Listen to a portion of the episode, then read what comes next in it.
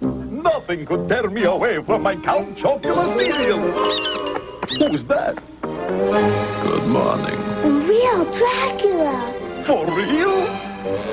May I have some? You can have mine. I'll sink my teeth into What? the delicious chocolatey marshmallows and Count Chocula cereal. Oh, yeah. And it's part of this complete breakfast, too. How about the monster for breakfast today? For real. When you think of Halloween, certain things come to mind Indeed. monsters, ghosts, changing leaves, Spooky, scary skeletons. haunted houses, Indeed. a chill in the air, Mm-hmm. and for many, the year long wait for a cereal that is just to die for has finally sure. come to an end. This is the story of the cereal monsters. This is Toys R Us. Delicious. and blueberry. How about a bumper sandwich, Booger Lips? It's the most fun in the park. When you're laughing in the dark. That began the nightmare on my street. The Adams Family.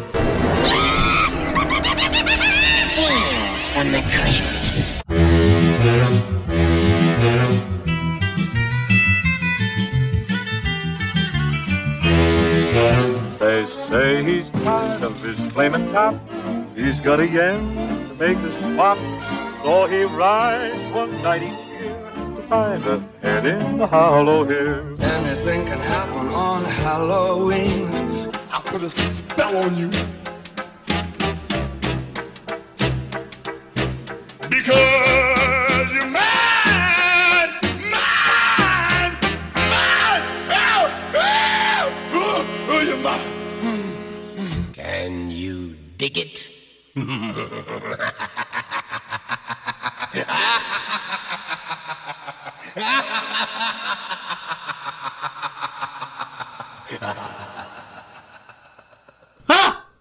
Ah! Did I scare you? Scared me. After all, it is the Halloween season. It is. and everyone is entitled to one good scare. My name is Richard Hunt. I'm your host with the most, babe.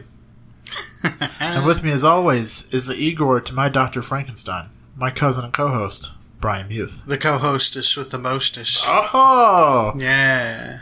I see. I'd like to welcome you to day one of our special set of episodes, the 13 Days of Halloween.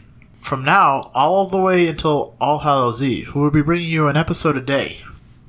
That's 13 days of episodes, folks. That's right. strap on in.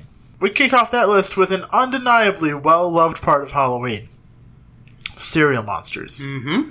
Count Chocula, Frankenberry, Boo Berry, and their lesser known comrades, Fruity Yummy Mummy and the Fruit Brute. The fruit brute.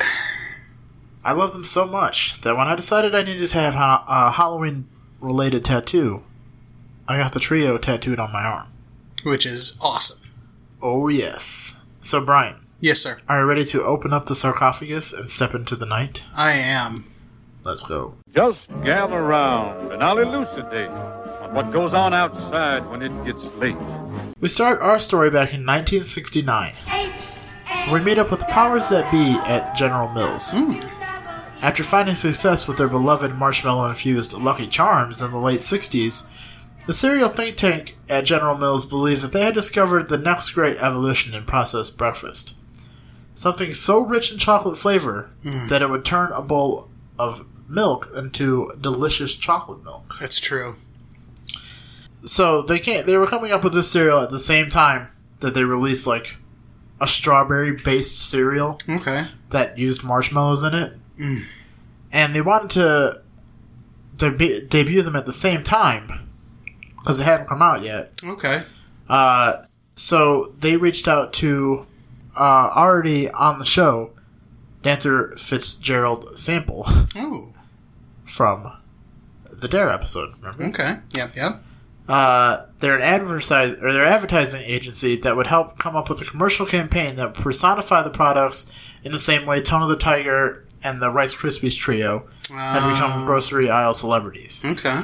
because it was the late '60s and you know Tony Tiger was uh, fucking the king shit. He really was king shit of the cereals. He was Great. Ah, Haha. My boss, Tony Jaffe, gave me the assignment. Laura Levine, a former copywriter for the agency, explained. At the time, Captain Crunch was very popular, and Tony wanted something funny. Captain Crunch, the cereal, mo- cereal monsters notwithstanding, is my favorite cereal mascot. oh, good call. Like, just the concept and the fucking taste of Captain Crunch. It's so good. It's so fucking good, dude. So fucking good. insanity. In 1969, um, Levine had just been hired by Jaffe. Because there wasn't yet a free office, she worked at a desk in the secretary's area, coming up with and after, often crossing out a list of possible duos that could represent both serials while playing off one another in commercial Mm. spots. Okay. She doesn't remember what suggestions she gave Jeffy other than the two he focused on parodies of Dracula and Frankenstein's monster- monsters, which Levine had dubbed Count Chocula and Frankenberry, respectively. Huh, names that obviously stuck. Yeah. The whole concept was monsters, but monsters who were scaredy cats, she says. Mm-hmm. They'd act tough, and they'd, then they'd be terrified by the sight of a, sight of a little kitten. Which is Well, like- kids are terrifying. Yeah. Yeah. Yeah. Like, oh, what? It's like, uh, And they're fucking claws, dude. yeah. Hmm.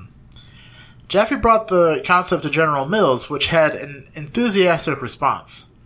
Since slate movies had started appearing on television, the Universal horror film monsters had become uh, familiar to new generations of fans, Sure.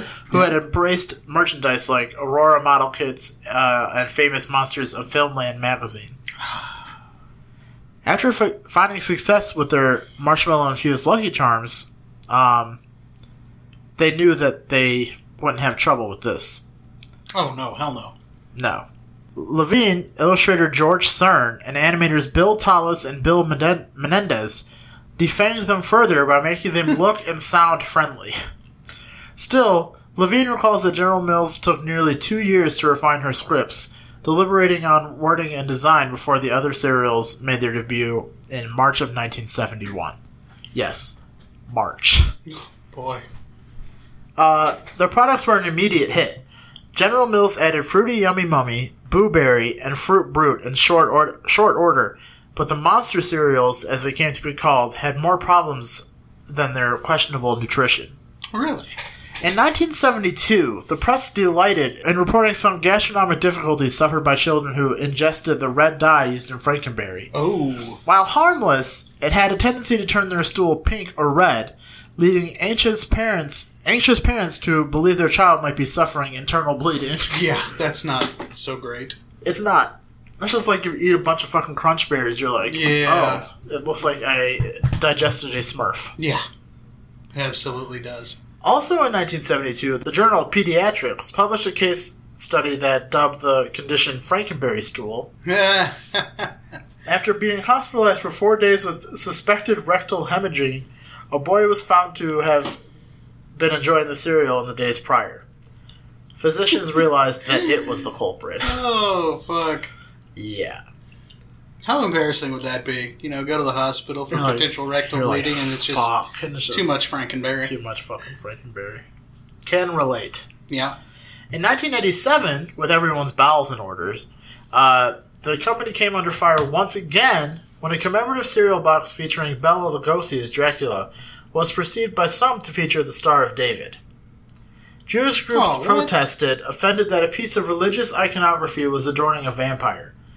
General Mills apologized, but didn't record or didn't recall the four million boxes that had shipped. Silly? Well, the community actually had good reason to be upset. The term blood libel denotes an anti Semitic belief that was perpetrated through the Middle Ages in Europe. Oh, shit. And the basic gist of the slanderous accusation was that the Jewish people kidnapped and murdered Christians so that their blood could be used as a part of religious rituals. Oh, fuck. There are 150 recorded cases of Jews being arrested and even murdered as a result of this accusation. Damn. So it's needless to say that something that the community did not take lightly. Yeah, that's a little dark. When it was perceived that Dracula, a notorious, a notorious bloodsucker, was being depicted as a Jewish monster, it makes sense that General Mills got some angry calls. Okay. Despite the occasional misstep, fans also cried foul when the company briefly made uh, Chocula a live action character and a vaguely disturbing ad. It, it was extremely fucking creepy. Was it? Oh my I god! bet. yes. Uh, the cereals have become special attractions for har- uh, for Halloween. Since 2010, a rotation of horror mascots are distributed to stores in the fall, feeding the demand of nostalgia fans. Which is bullshit. It should be year round. Yes. 'Cause Like a lot of us like to get spooky all the time. Thank you. Some even hoard boxes to resell on eBay. A man in Fort Collins, Colorado, who made an unauthorized chocolate craft beer nearly emptied out his town's supply. Whoops. You know? Hmm. Although Levine had moved on to other uh, to another agency before the cereals hit shelves, she's happy to be the originator of the character that has been beloved for nearly 45 years. Absolutely. And she's not the only one. It comes up often, she says. I do the New York Times crossword every day and remember being very excited when Count Chocula was one of the answers. but with the cereals both a regional and seasonal affair, she doesn't often come across them at home. In Los Angeles, I don't ever see them. Really. That's so sad. That is sad. You know who does see them? Oh, I know who it is. It's our spooky fact finding friend, Facty, Yeah. the Fact in the Box.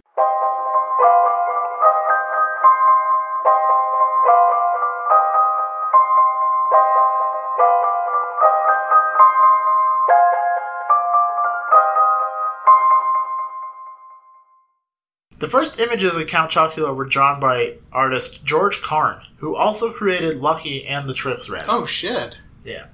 Heavy hitter. The monsters have a record called Monster Adventures in Space. Meh. During the initial production up until the early 80s, the monster cereals were also known for their wide variety of both impact and mail away cereal prizes. Yep. Mighty items such as posters, paint sets, speedster cars, parachutes, and evil, even vinyl advertising figures were produced. No specific monster inspired Booberry, but his voice came courtesy of voice actor Paul Frees. Frees, who also vo- voiced the Pillsbury Doughboy, based his pitch on Peter Lorre. Uh huh. Peter Lorre? Peter Lorre. On Peter Lorre, a Hollywood screen legend notorious for his acting in thriller and mystery films. He is also uh, the ghost host on The Haunted Mansion. Oh, okay. By 2010, Monster Cereals ceased to be produced all year long and had slipped into seasonal only fare. Bullshit. Betty Crocker helped soften the blow with the introduction of Monster Cereal Fruit Roll Ups, while General Mills released Count Chocula cereal bars. Which I fucking hate cereal bars. yeah, just they're so- not that. They're hmm, Yeah, they're a little too sweet, and I like sweet stuff. I They're love sweet, and like the milk is like congealed at the bottom. I hate yeah, them. Mm. it's, it's definitely weird. Yes. There's an account I follow on Instagram called Retro Go Go Gear, and they make like all of this like old, like classic like Halloween Oh, stuff, that's right? perfect. Uh, they have a whole fucking series of Oh, dude, I the love cereal those. monsters. So like, I was like, oh, we have to shout them out in the cereal Oh, for monsters sure, episode yeah. because like that's that's the, our bread and butter. That's their bread and butter. You Know? Yeah. Now you. Oh, yeah. Well, there's a there's a really cool Instagram that I follow. A person uh, they go by Rebel Ten Customs, and they make various clothing accessories for action figures, like like those uh, really cool NECA turtles. Oh shit. Like they make, she makes like a trench coat and hat and all that. Ooh. Uh, backpacks for Spider Man's, trench coats for like which uh, is, Bang which Bang God Thing. has to be so dude. labor intensive because It it's really all is, like, like- scaled down. Yeah, You and, know, like the zippers and everything works and everything. It's freaking ridiculous. that's fucking it's crazy. phenomenal. I, I I love people's like passion for this. yeah, you know, like yeah, it, it shows a lot of like attention to detail and just how much they love the shit Yeah. that they're doing. yeah. It, it's why I like doing this podcast so Yeah. much because like This is an outlet for something that we absolutely adore. We love. when I hear people telling me like, "Oh shit, I never knew that about such and such," Uh-huh. I'm like, Yeah, fucking me either, and that's Yeah. why we're doing this Yeah. because there's just so much shit in the world that you don't fucking know about until you know about it. That's right. You know? and we're happy to light the lights on these catacombs. Ah, very nice. Very nice. And with that, we come to the end of day one of the 13 days of Halloween. Join us again tomorrow for another brand new episode. Until then, remember that you aren't bleeding from your ass, it's just food dye. and remember, you will always be a Toys R Us kid.